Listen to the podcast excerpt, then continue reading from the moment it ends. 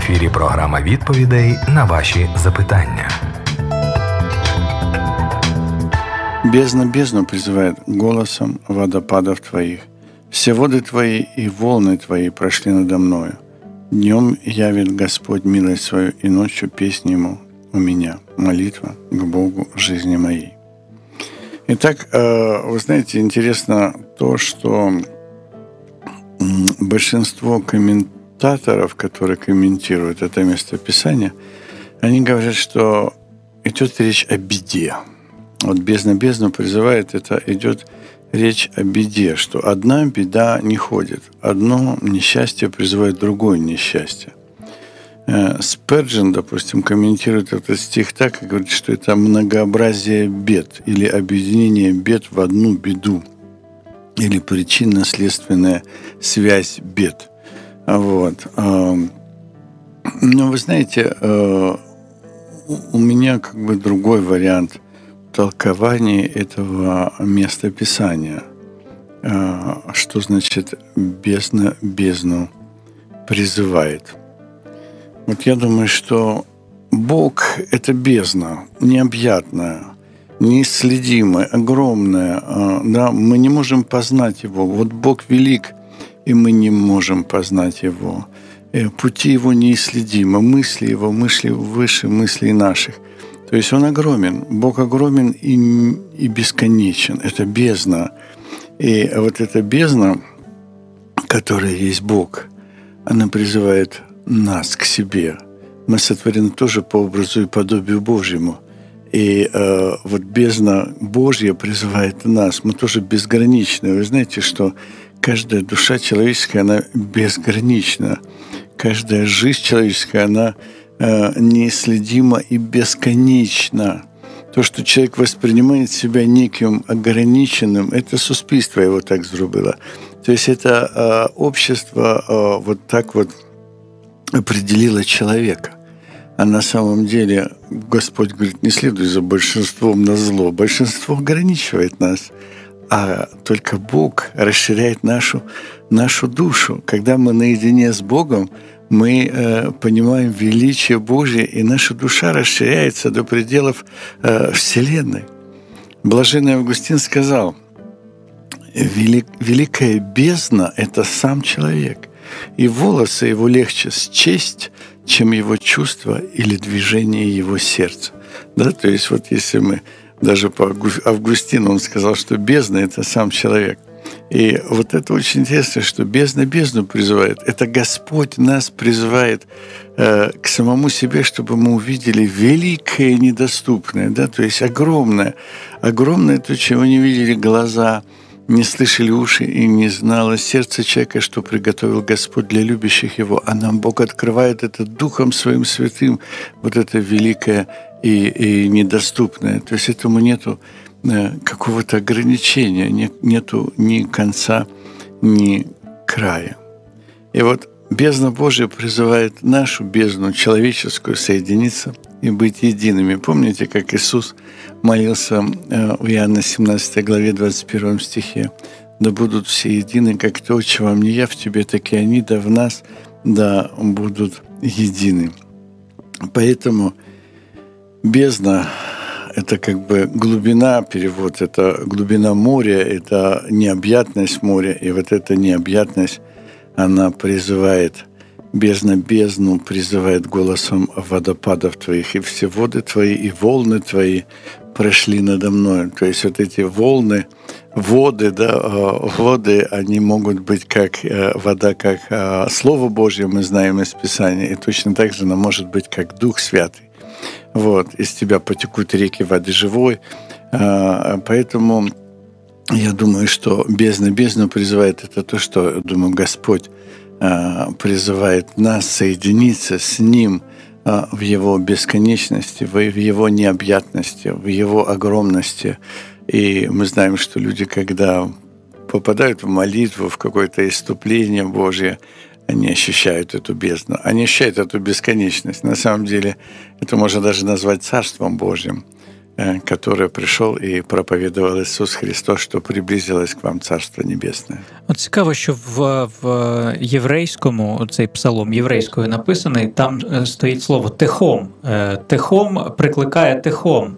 А техом це те ж саме слово, яке на початку Біблії і темрява над безоднею, і тьма над безднею. Є е, такі подібні всякі вислови, наприклад. Е, безодною, як е, одежею покрив ти її, тобто землю, і на горах стоять води. Це Псалом 103. І дехто каже, що це уявлення тогочасних людей про те, як створений світ. Вони вважали, що є вода зверху, над і вода в Шеолі, тобто під або під Шеолом, під проваллями, де душі мертвих є теж вода. І от виходить, що це дві безодні: одна підземна безодня, а друга наднебесна безодня. І вони вірили, що є вікна, Бог іноді їх відкриває, і звідти виливається дощ. Потім він знову закриває, і дощ перестає. І таким чином, типу, людина опиняється між двома безоднями. Хоча до цього є такий рядок, таке враження, що він, наче взятий з книги пророка Йони і вставлений в цей псалом.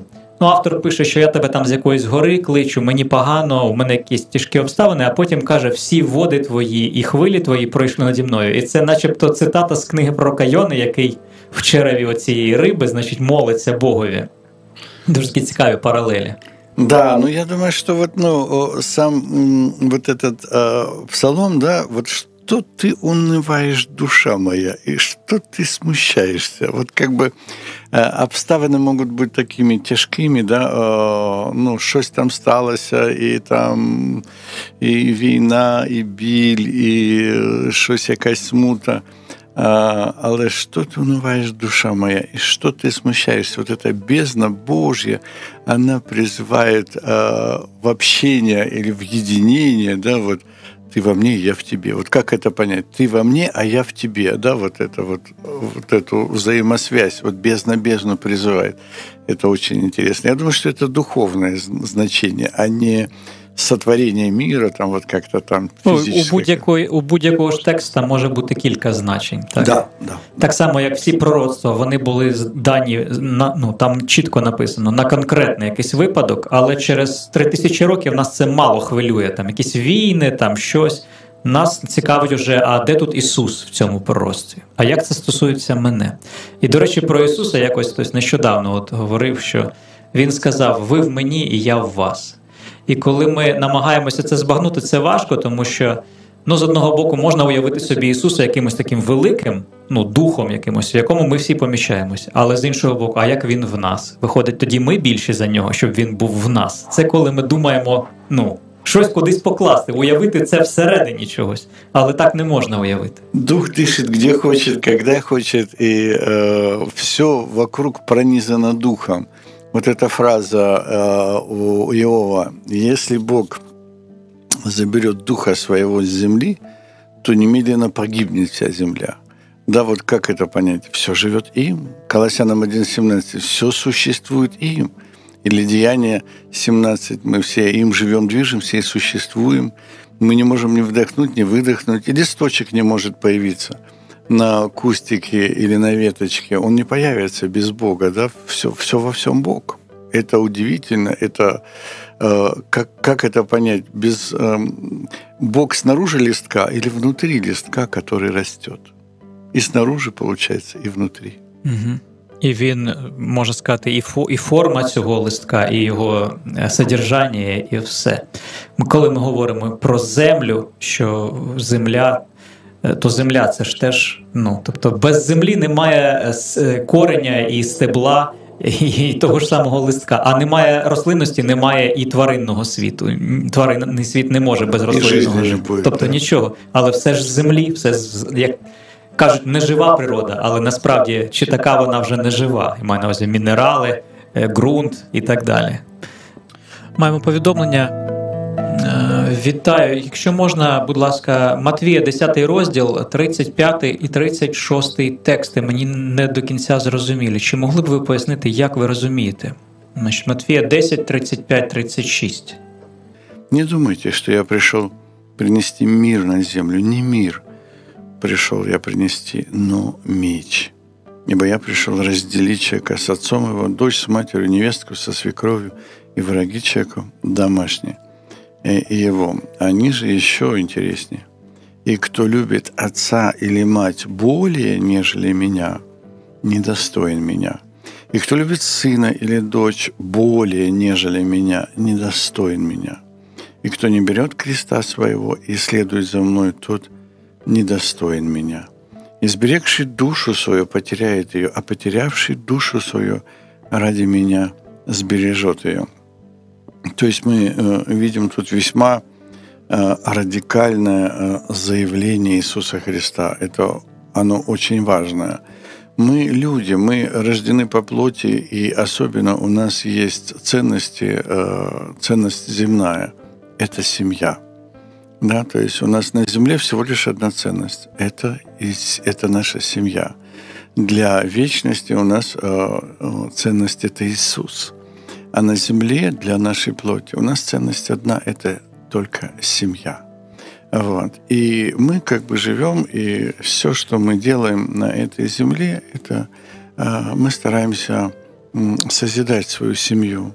Мы растим детей, воспитываем их, Э, обеспечиваем там, дом, строим, покупаем одежду, пищу и так далее. Мы живем для семьи. На земле мы живем для семьи. Это, ну, так оно и есть, и это не меняется, это остается. Э, то есть самое главное или самое важное на земле – это семья. И когда появляется Христос, а Христос, он, как бы вам сказать, он не появляется э, сразу всей семье, да, он каждому отдельно. Каждый э, должен открыть Христа в самом себе, в сердце, уверовать и пойти за Ним. И когда человек в семье неверующий принимает э, веру Христа, то он становится другим. И э, он идет за Христом.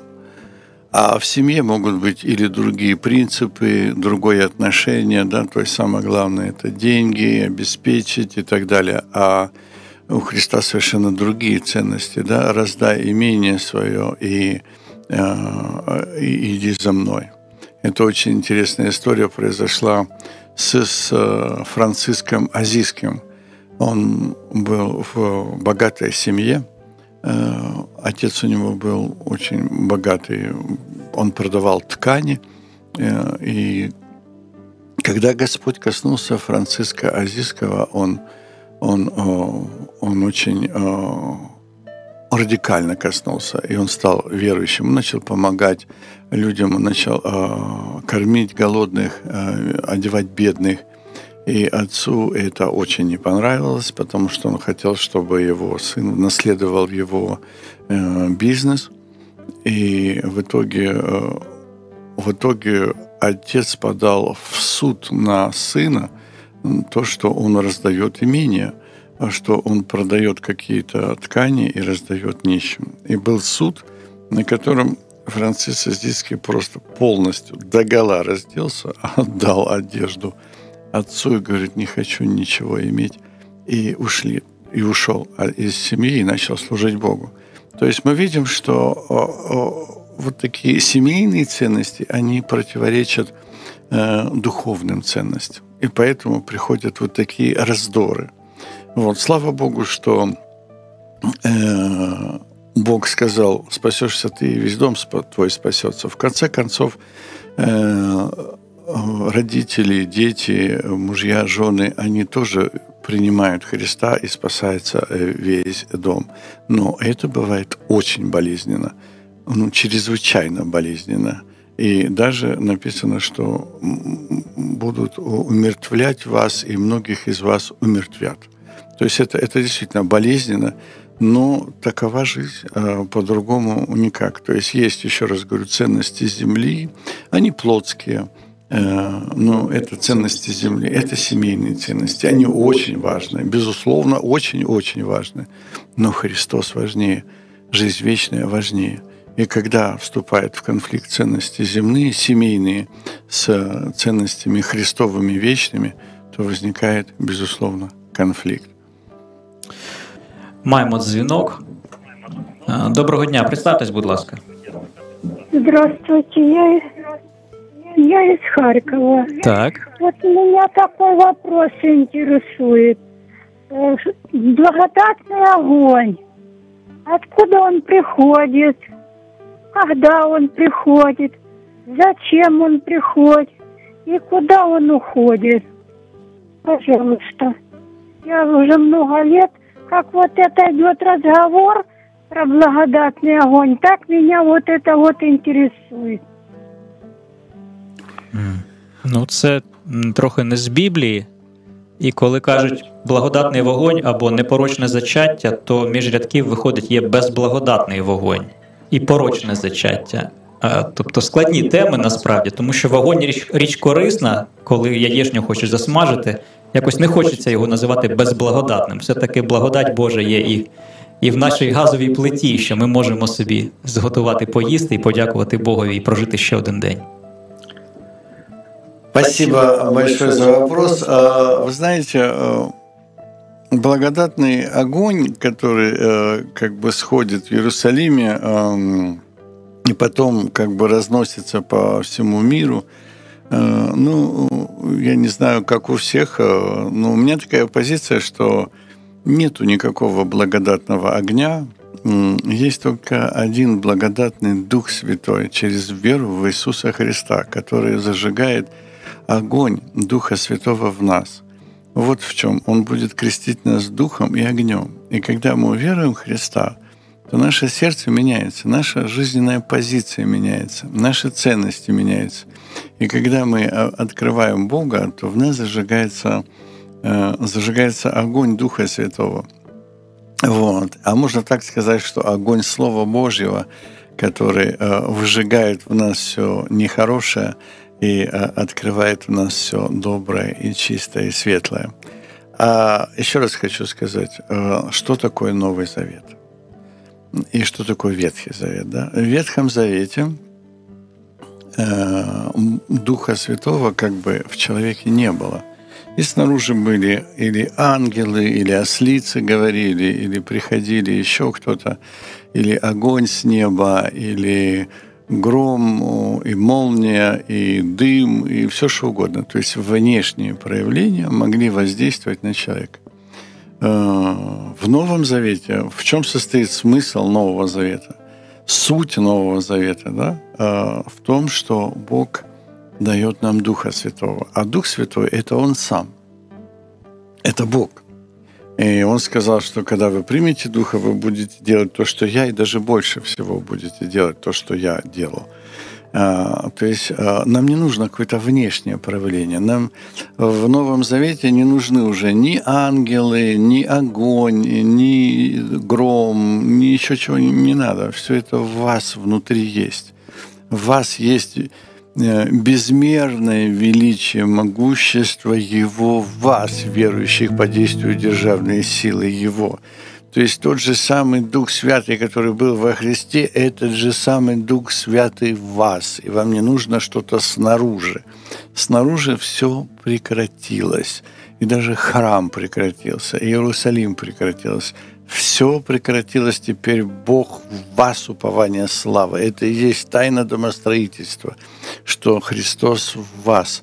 А, и э, теперь уже не надо никакого ни огня, ни напитка, ни еще чего-то, ни грома, ни молнии, ни храма, ничего не надо. Вы храм Духа Святого. Теперь уже ничего, никаких внешних ритуалов или каких-то обрядов, Ничего этого не нужно. Вы храм Духа, в вас Бог пребывает. И кто вас научит, 1 Иоанна 2, 27, помазание, которое в вас пребывает, оно вас научит. И вам не нужно, чтобы кто учил вас. А как оно, оно в вас пребывает, и вот оно истинно и не ложно. И вот э, в нем и пребывайте. Поэтому, если мы возьмем концепцию вот Нового Завета, что Христос в вас – который есть и мудрость, э, которую он вкладывает в сердце, которая открывает нам великое, недоступное, что не слышали уши, не видели глаза, не знало сердце, что открывает Господь. А нам Бог открывает это Духом Святым. Поэтому никаких внешних проявлений уже нет. В Ветхом Завете, да, мы все шли к Моисею, или даже к Моисею там огненный куст был, да? Почему? Потому что не было Духа Святого. Бог мог говорить через внешнее, не через внутреннее. А теперь Бог говорит внутреннее. У Моисея не было Духа, он говорил кустом. И, а у этого, э, не помню, как его зовут, осли, со слицей говорил через ослицу. То есть у каждого по-своему было. И с Авраамом он говорил через внешних трех людей, там, трех ангелов приходил. И через Гедеоном он говорил через внешних, через ангелов или еще через кого-то. Это не было от сердца. А вот изнутри теперь Господь что сделал? Он крестил нас Духом Святым. Вот что самое важное. И теперь мы все понимаем изнутри, не снаружи. И поэтому Павел нам четко говорит, что э, не следуйте там Павел, Кифа, Аполлос, даже за Кифой не надо, за апостолом Петром не надо следовать, и за Павлом не надо следовать, и за Аполлосом. А вас Дух Святый, и вот Он наставит вас на всякую истину. Поэтому, вы знаете, внешние проявления, какие бы они ни были, это не важно какое, или это будет огонь в Иерусалиме, или это еще что-то будет, это совершенно неважные вещи, и обращать на них внимание не надо. Главное, чтобы вы имели Духа Христового в себе. Ось це протиставлення зовнішнє і внутрішнє. Можливо, воно зайве. Я маю на увазі, коли ну, Бог, то він, звісно, всередині, е, в серці людини, в внутрішній сутності, але коли він торкається, то преображається і те, що ти бачиш. Тобто Петро там бачить якесь видіння. Може сказати, це нічого не значить, але для нього в той момент це щось значило. Так і ти можеш переживати цей Божий дотик і подивитись на те саме сонце, на яке ти 5 хвилин тому дивився, на ту саму хмарку, на той самий кущик, травинку, але побачити щось по-новому, побачити в цьому Бога. Можливо, такий характер і носили ці видіння. Цей Мойсей постійно пас кози і постійно бачив ці кущі. Але в той момент, коли Бог торкнувся його зсередини, йому той самий кущ здався живий і якийсь говорящий. Конечно, можно где угодно поклоняться Богу и что-то там найти. Но я вам рассказываю принцип, разницу между Ветхим Заветом и Новым Заветом. Никаких. Павел сказал, что вы надмеваетесь, что вы там видите ангелов. Нет уже никаких ангелов. Бог с вами говорит изнутри. Павло взагалі ангелів не любив. У нього ангели 99%, коли він їх згадує, це негативно. Від ангел з неба прийде і буде вам фальшиву Євангелію проповідувати і так далі. То есть Бог говорит с нами изнутри, не снаружи. Не снаружи. Конечно, когда ты наполнен Духом Святым, ты можешь увидеть Бога везде – в бабочке, в пчеле, э, в птице, в облаке, в небе, в лучике, в, в обличчі своей дружины. Да, где побачить. угодно, да, в глазах ребенка, в чем угодно. Ты Бога везде увидишь, и тебе не надо ехать куда-то там э, для того, чтобы получить. И наоборот, если у тебя нет Бога внутри, да ты хоть 300 раз езди всю землю святую, во все святые места э, заглядывай, и приложись, ты ничего не получишь, потому что Бог в тебе. Ты должен открыть Бога в тебе. Иисус открыл в тебе бездну, да, бездна бездну призывает. Великая недоступность, сам Бог, безмерное величие, могущество Его вас, верующих по действию державной силы. Вы понимаете, в чем дело? Бог не мерою дает Духа.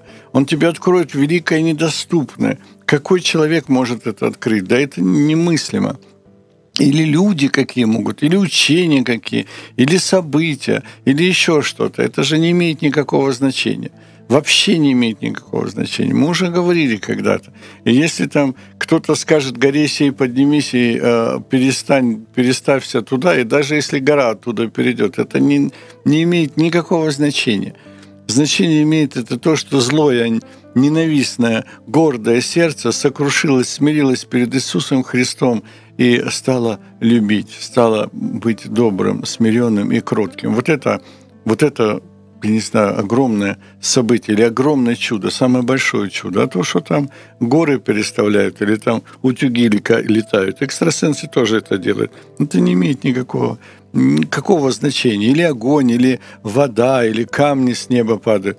Там колдуны какие-то тоже это делают. Но какое это имеет значение для меня лично? Да никакого вода или огонь или еще что-то. Для меня имеет значение то, что Бог поменял меня, поменял мое сердце.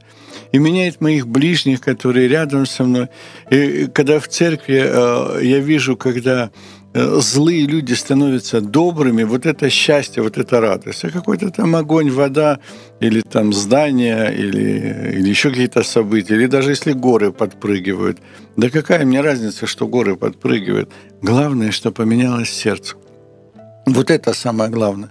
И если бы э, благодатный огонь, знаете, как там, вот пришел благодатный огонь, ты его взял в руку и изменился, и изменилась жизнь человеческая, тогда я бы еще как-то думал. Ну, я точно знаю, что коснулся ты благодатного огня, не коснулся, ты остался прежний, потому что ничего не поменялось. А если ничего не поменялось, то никакого э, божественного, духовного в этом не было.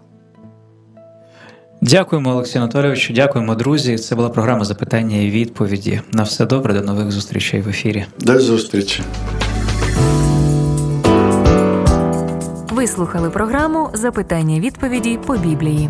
Чекаємо на ваші листи за адресою Радіособачка світле.орг.